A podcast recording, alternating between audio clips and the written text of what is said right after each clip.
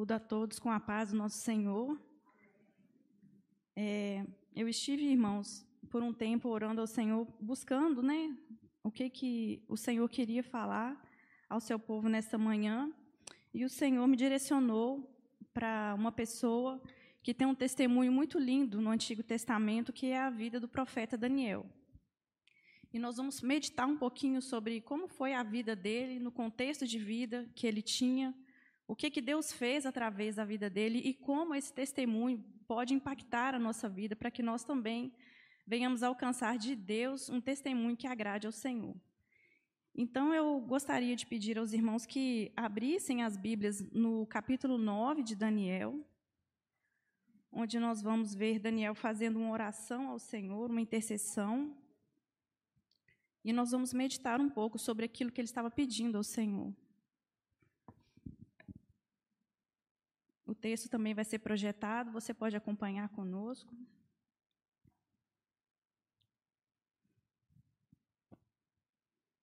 Diz assim a palavra do Senhor: No ano primeiro de Dario, filho de Assuero, da nação dos Medos, o qual foi constituído rei sobre o reino dos caldeus, no ano primeiro de seu reinado, eu, Daniel, entendi pelos livros que o número de anos que falou o Senhor ao profeta Jeremias que haviam de acabar as assolações de Jerusalém era de setenta anos.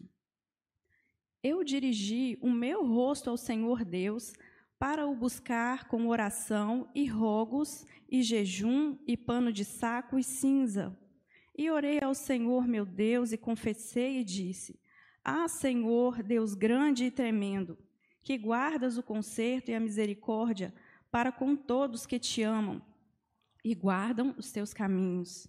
Pecamos e cometemos iniquidade, e procedemos impiamente e fomos rebeldes, apartando-nos dos teus mandamentos e dos teus juízos. E não demos ouvidos aos teus servos, os profetas, que em teu nome falaram aos nossos reis, nossos príncipes e nossos pais, como também a todo o povo da terra. A ti, ó Senhor, pertence a justiça, mas a nós a confusão de rosto, como se vê nesse dia. Aos homens de Judá e aos moradores de Jerusalém e a todo Israel, aos de perto e aos de longe, em todas as terras por onde o Senhor os tem lançado, por causa da sua prevaricação com que prevaricaram contra ti. Ó Senhor, a nós pertence a confusão de rosto, aos nossos reis, aos nossos príncipes e aos nossos pais, porque pecamos contra ti. Ao Senhor nosso Deus pertence a misericórdia e o perdão, pois nos rebelamos contra ele e não obedecemos à voz do Senhor nosso Deus para andarmos nas suas leis que nos deu pela mão dos teus servos, os profetas. Sim, todo Israel transgrediu a tua lei, desviando-se para não obedecer a tua voz. Por isso a maldição, o juramento que está escrito na lei de Moisés, servo de Deus, se, se derramou sobre nós porque pecamos contra ele. A oração continua até o versículo 19, mas por hora nós vamos nos deter até aqui. Irmãos, o Senhor tinha resgatado Israel com a mão forte da terra do Egito para formar um povo, uma herança para si na terra. Israel foi formado como um povo recebendo de Deus revelação de como cultuar a Deus, de como proceder na sua conduta de vida, para que eles fossem um testemunho, uma luz de Deus no meio das outras nações.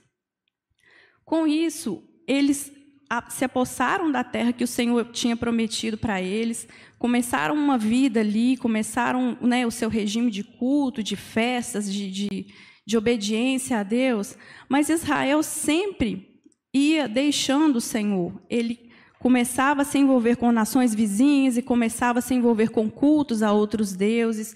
Isso trazia tristeza ao coração do nosso Deus. O Senhor então enviava profetas para que encaminhasse o povo do Senhor de volta aos caminhos do Senhor. Mas muitas vezes esses profetas, madrugando, chorando, falando, não eram ouvidos no meio do povo. A casa de Israel, né, que é aquele reino do norte, já tinha sido disperso. Aquelas dez tribos já tinham ido para é, o cativeiro assírio, já tinham se misturado nas nações. E agora a gente vê uma coisa semelhante acontecendo com o reino de Judá.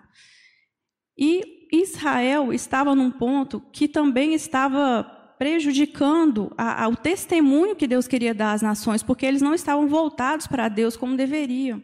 Então o Senhor na sua misericórdia e também na sua justiça, separa esse povo para um tempo em que eles seriam enviados para o cativeiro, como uma forma de trazer uma disciplina para esse povo, para que esse povo se lembrasse das promessas, para que esse povo se lembrasse de que nosso Deus é um Deus santo, é um Deus que exige de nós uma inteireza de coração ao serviço dele, que não é para a gente servir a Deus de qualquer jeito, como eles estavam fazendo.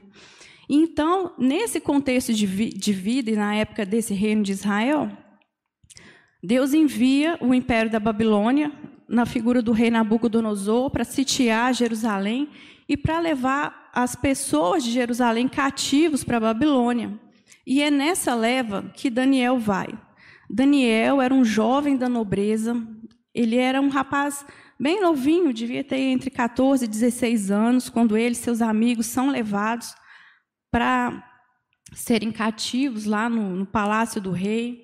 E ele chega ali e eu fico pensando como que devia ser as expectativas de Daniel, porque ele era um jovem íntegro e apesar da situação é, predominante do seu povo ser uma reação de apostasia, a Bíblia vai nos mostrar que Daniel tinha um coração diferente. Então, Daniel indo para o cativeiro, deixando ali a terra que era deles, deixando ali o culto, né, o serviço no templo, poderia parecer para ele um retrocesso espiritual, ir para uma nação pagã, onde não conheciam o nome do Senhor, no meio de deuses estranhos, no meio de um povo de coração duro e perverso. Mas Daniel, ao chegar na Babilônia, ele não deixou essas coisas abaterem o seu coração e ele firmou o seu coração com interesse diante de Deus. E ele firmou em seu coração não se, não se contaminar com nada que tinha ali naquele lugar. Ele não ia é, se envolver, por mais que a cultura ali fosse para tentar tirar as características deles, de servos de Deus, ele atentou, assentou no seu coração de não se contaminar com aquele reino onde eles estavam. Então, Daniel chega ali naquela cidade e ele está ali sem templo, sem ter como cultuar a Deus, sem ter toda aquela liturgia de sacrifícios, de festas. E ele então resolve é, render a sua vida a Deus como um verdadeiro sacrifício vivo. E no testemunho de vida dele, a gente vai perceber que Daniel alcançou no seu tempo uma revelação daquilo que nós alcançaríamos depois que Jesus veio para nos ensinar a respeito do sacerdócio real. Daniel não era um sacerdote, ele não era da linhagem de Davi, mas ele apresentou o seu corpo e a sua vida como um sacrifício vivo a Deus, e nós vamos ver isso na sua vida. Por exemplo, quando ele chega ali e logo de início o rei tem aquele sonho e ele não lembra daquele sonho e ele fica impressionado, ele queria se lembrar e congrega ali os sábios, os, os astrólogos, os magos, para fazer com que ele se lembre do sonho e para fazer com que ele expliquem para ele aquele sonho que tanto perturbava. Nenhum daqueles homens conseguiu trazer para o rei a resposta que ele queria. E o rei fica muito enfurecido. E ele dá um decreto de morte. Ele diz: Todos os sábios vão morrer. Todos os sábios vão morrer. Só que Daniel estava no meio deles. E Daniel ficou sabendo disso. E ele foi procurar o capitão da guarda para saber o que estava acontecendo, para se inteirar da situação. E quando ele viu que a coisa era séria, que ele estava no meio dos sábios, eles e seus amigos corriam risco de morrer com os sábios da Babilônia, ele juntou seus companheiros, eles se dirigiram à sua casa e foram buscar a Deus para alcançar uma resposta do Senhor. Eles pediram ao rei que desse um tempo para que eles trouxessem a resposta, e a graça de Deus foi sobre eles, porque o rei concedeu. Então o Senhor veio à noite, revelou o mistério para ele. Ele se levantou, ele glorificou ao Deus do céu, porque o Senhor tinha ouvido a oração, tinha feito Daniel saber o que, que o rei tinha sonhado e ainda concedeu a interpretação. Mas antes de correr até o rei para contar ao rei a revelação daquele sonho, Daniel vai ao príncipe da guarda e pede que ele não, não matasse aqueles homens antes que ele fosse dar a resposta. E aqui a gente percebe uma coisa muito linda, Porque Daniel era um homem que tinha o Espírito de Deus. E a gente sabe que o Espírito sempre trabalha para a preservação da vida. Aqueles homens eram magos, astrólogos, gente, acostumados a mexer com coisas das trevas, coisas pesadas. Eram homens ímpios, mas isso não impediu que Daniel tivesse misericórdia da vida deles. Daniel não buscou o escape só para si, mas a atitude dele evitou uma chacina. E Deus o honrou sobremaneira que, depois de haver contado o sonho para o rei, Daniel foi elevado e foi colocado acima como um chefe de todos os sábios. E houve preservação da vida, porque um sábio do Senhor se posicionou no mundo onde havia morte decretada. Isso é maravilhoso, irmãos. O Senhor espera de nós a mesma atitude de Daniel. Depois nós vemos mais à frente o que aconteceu com seus companheiros. O rei, com aquele sonho que havia sido interpretado, talvez se envaideceu, achou que o seu reino ia ser o mais poderoso de todos. Ele inventa de fazer uma estátua, colocar aquela estátua lá em Babilônia, e ele decreta que todo mundo tem que adorar aquela estátua enorme. Quando ouvisse o toque de alguns instrumentos musicais, e ali os companheiros de Daniel vendo aquela situação, tem o mesmo posicionamento. Quando aqueles instrumentos tocam, a nação da Babilônia se prostra. Talvez muitos dos cativos de Judá que tinham sido levados lá podem ter se prostrado também com medo de morrer. Mas aqueles meninos permanecem de pé. E aquilo deixa o rei furioso. E, e, o rei foi até eles e falou: É verdade que vocês não estão se prostrando? Olha, eu vou dar mais uma chance para vocês. Vocês estão dispostos, quando ouvir o som dos instrumentos, a se prostrar e adorar a imagem que eu fiz? E aqueles meninos, na ousadia do Espírito de Deus, dizem: Ó oh, rei, sobre este assunto não temos que te responder. Porque quando o assunto é a adoração e o culto a Deus, a nossa satisfação é com Deus Altíssimo. Ninguém pode tomar o lugar de Deus na nossa vida. E mesmo em face da própria morte, eles tiveram ousadia de falar isso com o rei e dizer: se o Deus a quem servimos quiser nos livrar, ele vai nos livrar. Mas se ele não quiser e a gente tiver que morrer, nós não vamos nos prostrar. E, e o rei, com raiva, jogou aqueles jovens na fornalha de fogo aquecida sete vezes. Mas o que o rei viu, ele viu uma coisa que ele não esperava. Porque naqueles três jovens que estavam ali como testemunhas vivas do Senhor, que Deus é o Deus que o Deus Altíssimo é o Deus que merece toda a honra e todo o louvor. O rei olha e vê junto com eles um quarto homem, a semelhança do Filho de Deus. Jesus não abandonou seus servos na hora da provação. E o testemunho deles foi visível a todos aqueles que estavam ali. E eles foram tirados do fogo, sem nem o cabelo, nem uma parte de suas vestes serem queimadas, porque o Senhor nos guarda, o Senhor é poderoso. Quando honramos o testemunho e o nome dele que está sobre nós, ele vem em nosso socorro. E o testemunho do Senhor foi forte, é o que o rei teve que reconhecer que de todos aqueles ídolos e deuses que a Babilônia servia, não havia um Deus verdadeiro como o Deus daqueles rapazes. E aí a gente vê numa próxima situação aquelas pessoas sendo levadas novamente à provação, quando o Senhor dá ao rei uma nova revelação sobre um sonho que ele tinha de domínio. E ali Daniel percebe, quando ele vai interpretar aquele sonho, que Deus estava trazendo sobre a vida de Nabucodonosor um juízo, porque ele havia visto no sonho, era um decreto de juízo da parte de Deus para ele. E mais uma vez, quando ele interpreta, a palavra diz que Daniel ficou atônito. Daniel era alguém que lia as escrituras. E Jeremias já dizia acerca disso. Dizia que quando estivesse chegando o fim do cativeiro, o Senhor ia trazer juízo sobre o rei da Babilônia. Então ele percebe aquilo, ele vê que a palavra de Deus vai se cumprir, mas ele não se ensoberbece. Ele não se coloca numa posição altiva.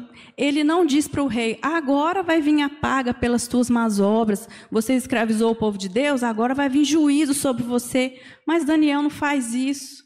Daniel vem ao rei com um conselho: Ó oh, rei, arrepende dos seus pecados. Deixe as suas más obras. Quem sabe Deus não permite que você viva em paz na terra. Mas aquele homem não ouviu, mas o testemunho foi dado, a misericórdia foi oferecida. Daniel foi exercendo o seu sacerdócio real naquele lugar, mostrando que o Senhor, antes de trazer o juízo, Ele sempre oferece a misericórdia para que haja escape, porque o nosso Deus não quer que nenhum de nós venhamos a nos perder. Então, Daniel, nessa oração que a gente leu aqui no capítulo 9, ela está no seguinte contexto. Daniel aqui já tinha atravessado uma vida, já tinha passado a sua juventude toda na Babilônia, servindo com excelência em tudo quanto ele fazia, sempre orando ao Senhor três vezes ao dia. E ele ali se coloca numa posição de intercessor. Daniel faz uma oração de confissão de pecados. Ele vai pontuando ali tudo aquilo que o povo tinha feito e que tinha trazido tristeza ao coração de Deus. E a gente pode olhar para a vida dele e pensar: por que, que ele diz pecamos? A gente olha o testemunho de Daniel e seus companheiros e a gente não vê tropeço na vida deles. Mas Daniel entendia que ele fazia parte de um povo. E o povo do Senhor é uma unidade, é um corpo só. Em nosso meio não pode haver divisões, de maneira alguma. Nós não estamos aqui para levantar as nossas bandeiras. O Senhor é a nossa bandeira. O Evangelho é a nossa bandeira.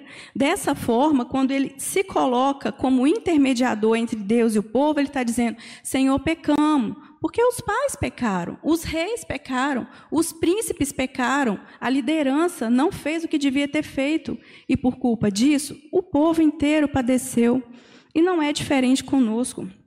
A gente tem que ter a ciência de que toda a igreja do Senhor é um povo só. Naquele dia seremos um só corpo na presença de Deus, não importa qual nacionalidade somos, qual é a nossa cultura ou lugar onde o Senhor nos plantou. O que importa é o nosso testemunho de que somos um povo só.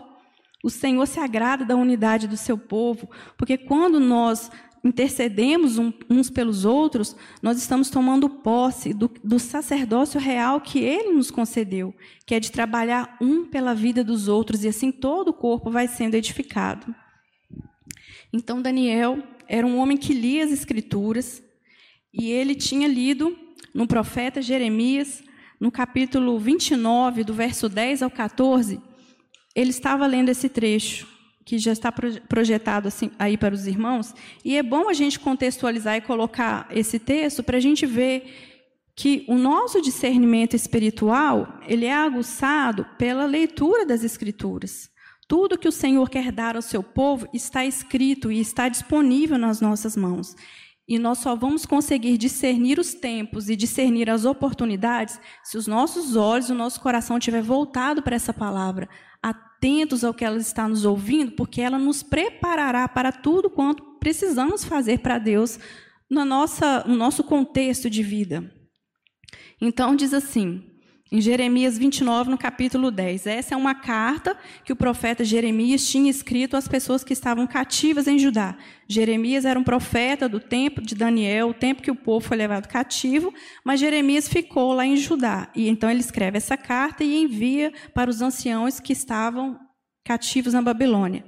E nessa parte da carta diz assim: porque assim diz o Senhor: certamente que, passados setenta anos na Babilônia, vos visitarei e cumprirei sobre vós a minha boa palavra, tornando-vos a trazer a este lugar. Porque eu bem sei os pensamentos que eu tenho acerca de vós, diz o Senhor, pensamentos de paz e não de mal, para vos dar o fim que esperais. Então invocareis e ireis e orareis a mim, e eu vos ouvirei. E buscar-me-eis e me achareis quando me buscardes de todo o vosso coração. E serei achado de vós, diz o Senhor, e farei voltar os vossos cativos, e congregar-vos de todas as nações e de todos os lugares para onde vos lancei, diz o Senhor, e tornarei a trazer-vos do lugar aonde vos transportei. Viu, irmãos, uma promessa. Deus havia advertido e Jeremias ficou cerca de 23 anos profetizando ao povo para que voltasse o seu culto, a sua maneira de vida santificada para Deus e o povo não deu ouvidos. Ele era o único profeta que alertava o povo. Os outros diziam: Não, não, Senhor, não virá sobre nós com este mal. E Jeremias perseverou. Quando eles foram enviados para o cativeiro, eles viram que aquilo que Jeremias falava vinha da parte de Deus, porque a palavra se cumpriu, ele era sim um verdadeiro profeta. E Daniel, lendo essa carta, percebendo que todo o contexto de vida que ele tinha visto na Babilônia, ele viu reis sendo elevados, rei caindo e outros tomando seu lugar, e agora ele chega nesse texto ele percebe que o tempo de cativeiro tinha um limite, era 70 anos. E aqui, quando ele faz essa oração, já tinha 68 anos que o povo estava em cativeiro. Então, faltava muito pouco tempo para eles retornarem para a terra, para eles reconstruírem o templo, para eles voltarem o culto ao Senhor. Mas Daniel olhava para os cativos de Judá que estavam na Babilônia e não viam na vida deles nenhum sinal de arrependimento. A vara da disciplina do Senhor não foi suficiente para trazer aquele povo de volta ao lugar onde Deus desejava que eles estivessem. Então, Daniel faz o seu papel. Ele não tinha alguém para interceder por eles, então ele se coloca nesse lugar, ele vai para a brecha e ele começa a orar: Senhor, pecamos. Nós pecamos com o Senhor, nossos pais pecaram, nós somos rebeldes, nós nos apartamos dos seus juízos, nós não conduzimos a nossa vida de uma forma agradável a Deus e por isso nós entendemos que estamos aqui no cativeiro. E você vê que ele ora e ele se coloca no meio do povo, chamando para si a responsabilidade. E ele não ora no singular, ele ora no plural, oramos, porque com certeza haviam outros remanescentes com o mesmo desejo, buscando do Senhor essa restauração. E aqui no versículo 7 que a gente leu, eu vi uma coisa muito preciosa, porque diz que quando ele está orando, ele pede oração pelos moradores de Jerusalém, de Judá, e por todo Israel, aos de perto, aos de longe, e de, to de todas as terras por onde o Senhor os havia lançado. Olha que coisa linda, irmãos. Aquele reino do norte já tinha se espalhado antes dele, ninguém sabia onde estava esse povo, já tinha se misturado com as nações uma providência de Deus para mostrar para nós que ele viria às nações buscar o seu povo, seus gentios que estavam espalhados. E Daniel ora por esses irmãos, ele ora por essas pessoas que estavam longe. Ele toma a dor de todo o corpo. E a gente percebe na oração de Daniel algumas semelhanças incríveis com a mesma oração que o nosso sumo sacerdote fez por nós. Em João 17, como foi o texto que a gente leu no início do culto, né, quando Jesus ele intercede pelos seus discípulos, a gente vai ver um comparativo muito especial de como a oração de Daniel ela, ela está conectada com a oração que Jesus fez para o seu povo. Porque Jesus disse assim: Eu glorifiquei a Deus na terra. O testemunho de Jesus glorificava a Deus. O testemunho de Daniel glorificava a Deus no seu contexto de vida. O Senhor Jesus diz: Eles, os discípulos, guardaram a tua palavra. Daniel guardou a palavra do Senhor, por isso o testemunho dele era válido. Ele era uma pessoa que se santificava por causa da palavra de Deus. O mundo os odiou, perseguiu por causa da palavra. Não aconteceu isso com Daniel? Não acontece isso com a igreja hoje? Eles foram enviados ao mundo santificados, na verdade. Daniel foi cativo por causa do pecado do povo. Mas o Senhor quando ressuscita e ele orienta, sua, ele dá o Espírito e orienta a sua igreja, ele diz que nos ia enviar para todas as nações da terra para dar o testemunho dele aos povos, para que todas as nações, onde houvesse gente, pudesse ouvir que Deus enviou seu filho para resgatar da terra inteira um povo particular seu. E essa palavra chegou até nós. E Jesus disse: Eu não peço, Pai, somente por esses, falando dos seus discípulos ali da sua época, mas por aqueles que, ouvindo a tua palavra, hão de crer em teu nome. E Daniel também faz isso. Ele, ora pelos que estão perto e ora para os que estão longe. Daniel orou por todos. Ele orou por mim e por você. Jesus orou por mim e por você. E por isso nós podemos estar aqui hoje, celebrando a esse Deus Altíssimo, certo de que somos santificados nessa verdade que chegou até nós pela pregação do Evangelho.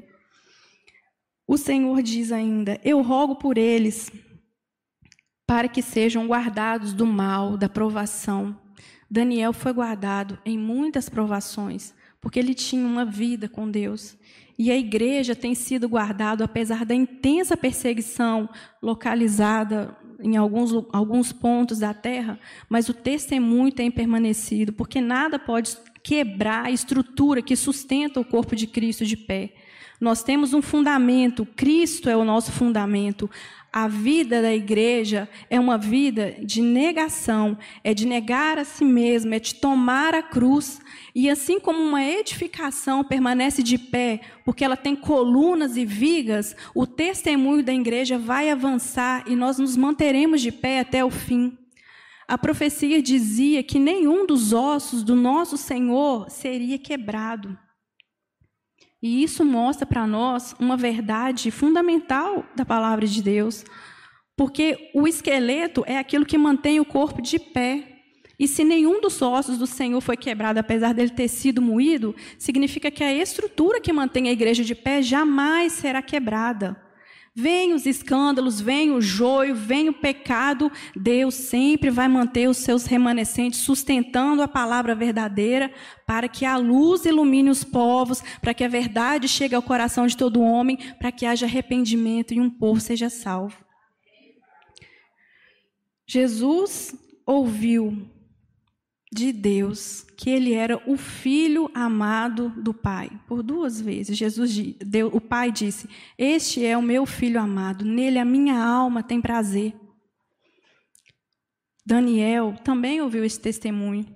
No capítulo 10, no versículo 11, quando o anjo vai interpelá-lo, conversar com ele, o anjo diz assim para ele: Homem muito amado, homem muito desejado. Olha que testemunho lindo, irmãos. Um homem que estava lá na Babilônia, num lugar que todo mundo pode pensar assim: meu Deus, como que alguém pode sobreviver sendo fiel a Deus, num, a Deus num contexto de vida deles? Daniel foi achado um homem muito amado. Ele encontrou um testemunho de que agradava a Deus. E o que, que o Senhor espera de nós diante desse testemunho? Exatamente a postura desses servos de Deus que deram a sua vida para que a glória de Deus fosse manifesta.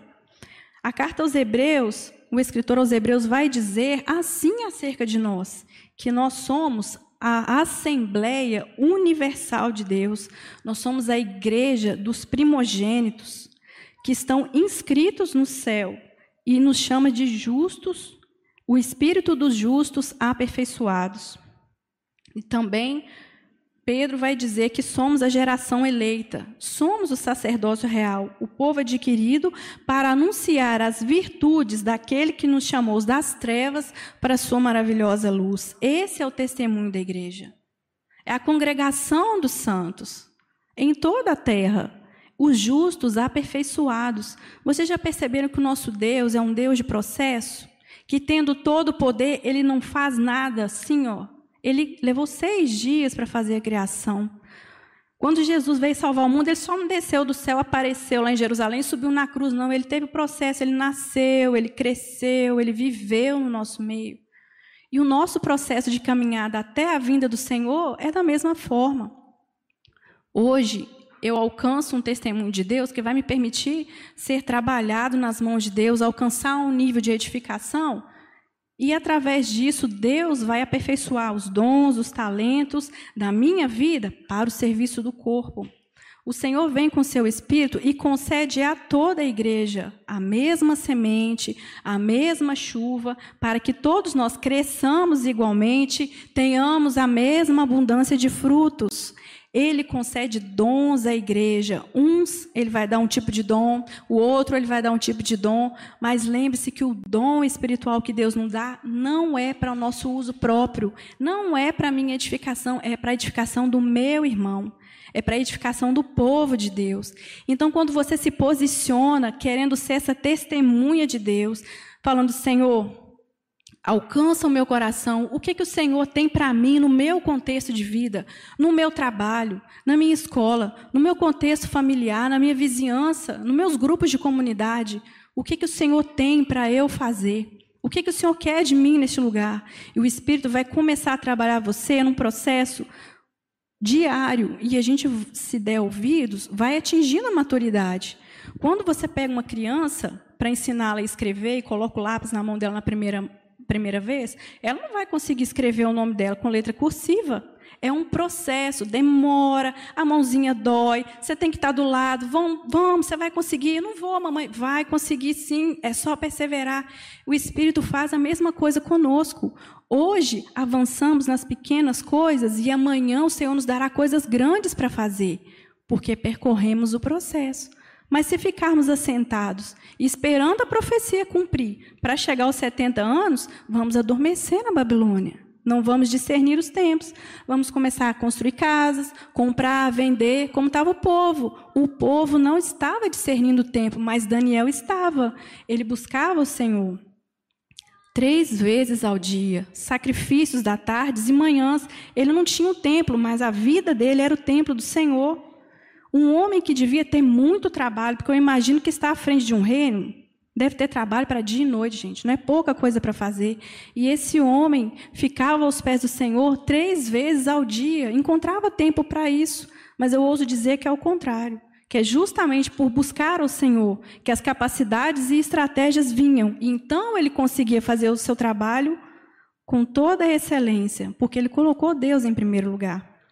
O trabalho que o Senhor espera de nós é que nós fiquemos parecidos com Ele. Assim como Daniel assemelhou seu caráter, a sua conduta ao caráter de Cristo, a sua igreja está no mundo para fazer a mesma coisa. O Senhor nos coloca no meio de um povo ímpio e nos eleva como uma luz do mundo para que eles, olhando para nós, vejam que há uma chance de se escaparem da morte iminente que o mundo vai receber eles podem receber a mesma oportunidade de salvação que nós estamos recebendo. Os povos da terra estão esperando a anunciação do povo de Deus. Inclusive a criação. A palavra diz que a criação aguarda com expectativa a manifestação dos filhos de Deus. Assim como o Senhor ressuscitou em glória, um dia seremos ressuscitados em glória. O mundo inteiro vai ver que o nosso período de cativeiro aqui foi o forjar de Deus para nos transformar à imagem do seu filho. O testemunho que o Senhor espera de mim e de você em nossos dias é o mesmo.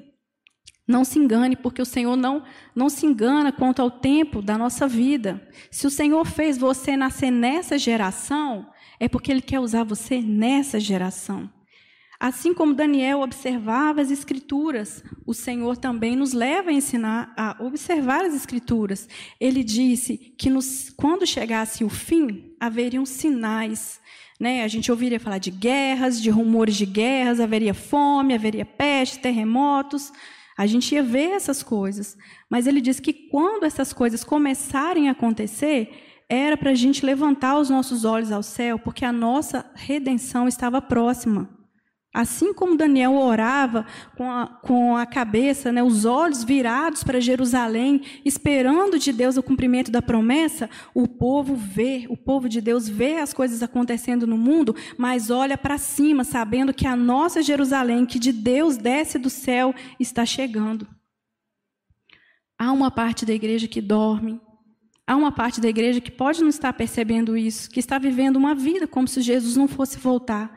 Mas o Senhor está nos acordando aqui nessa manhã para a gente se colocar na brecha e começar a orar por esse povo.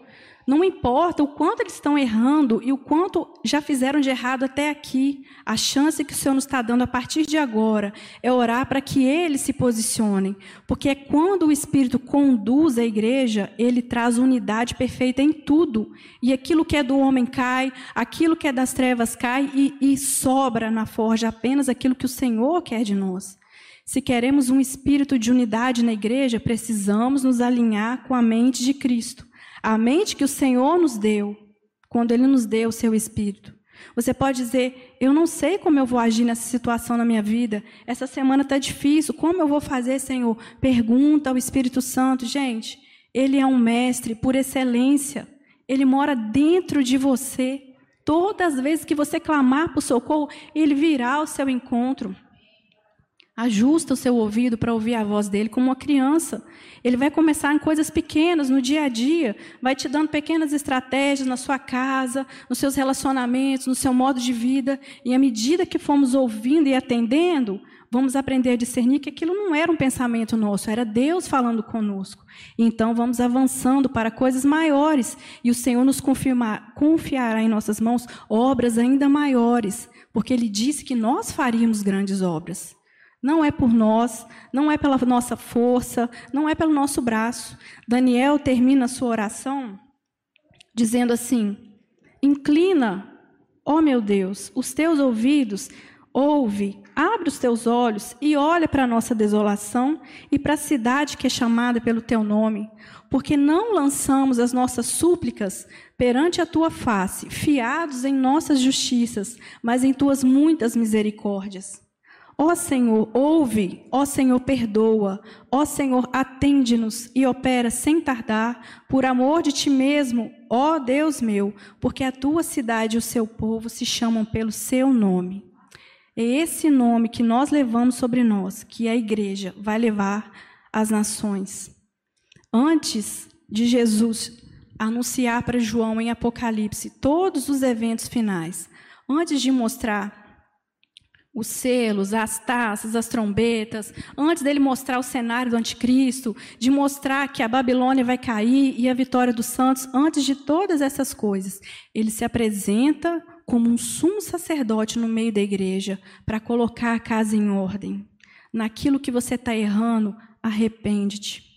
Naquilo que na sua família está sendo feito de uma forma negligente, arrepende-te naquilo que nós fazemos como coletividade na igreja, arrepende-te. Precisamos estar com a nossa vida em ordem diante do Senhor, para que a igreja possa dar o testemunho válido, ilibado ao mundo, que o Deus verdadeiro, o Altíssimo Deus, nos ama, e então eles vão conhecer que o amor do Pai está em nós. Amém? Eu gostaria de chamar aqui o pastor Cioli.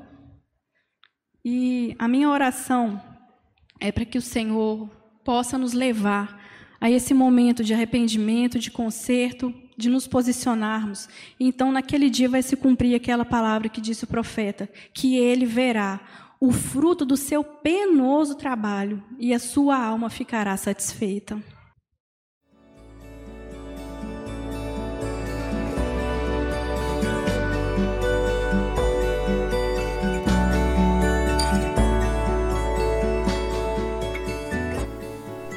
A Igreja Batista do Bom Retiro tem plena convicção de que a palavra de Deus é poder para salvar e transformar vidas. Nosso desejo é que essa mensagem tenha alcançado seu coração. Para saber mais sobre quem somos e em quem acreditamos, acesse ibbrpatinga.com.br.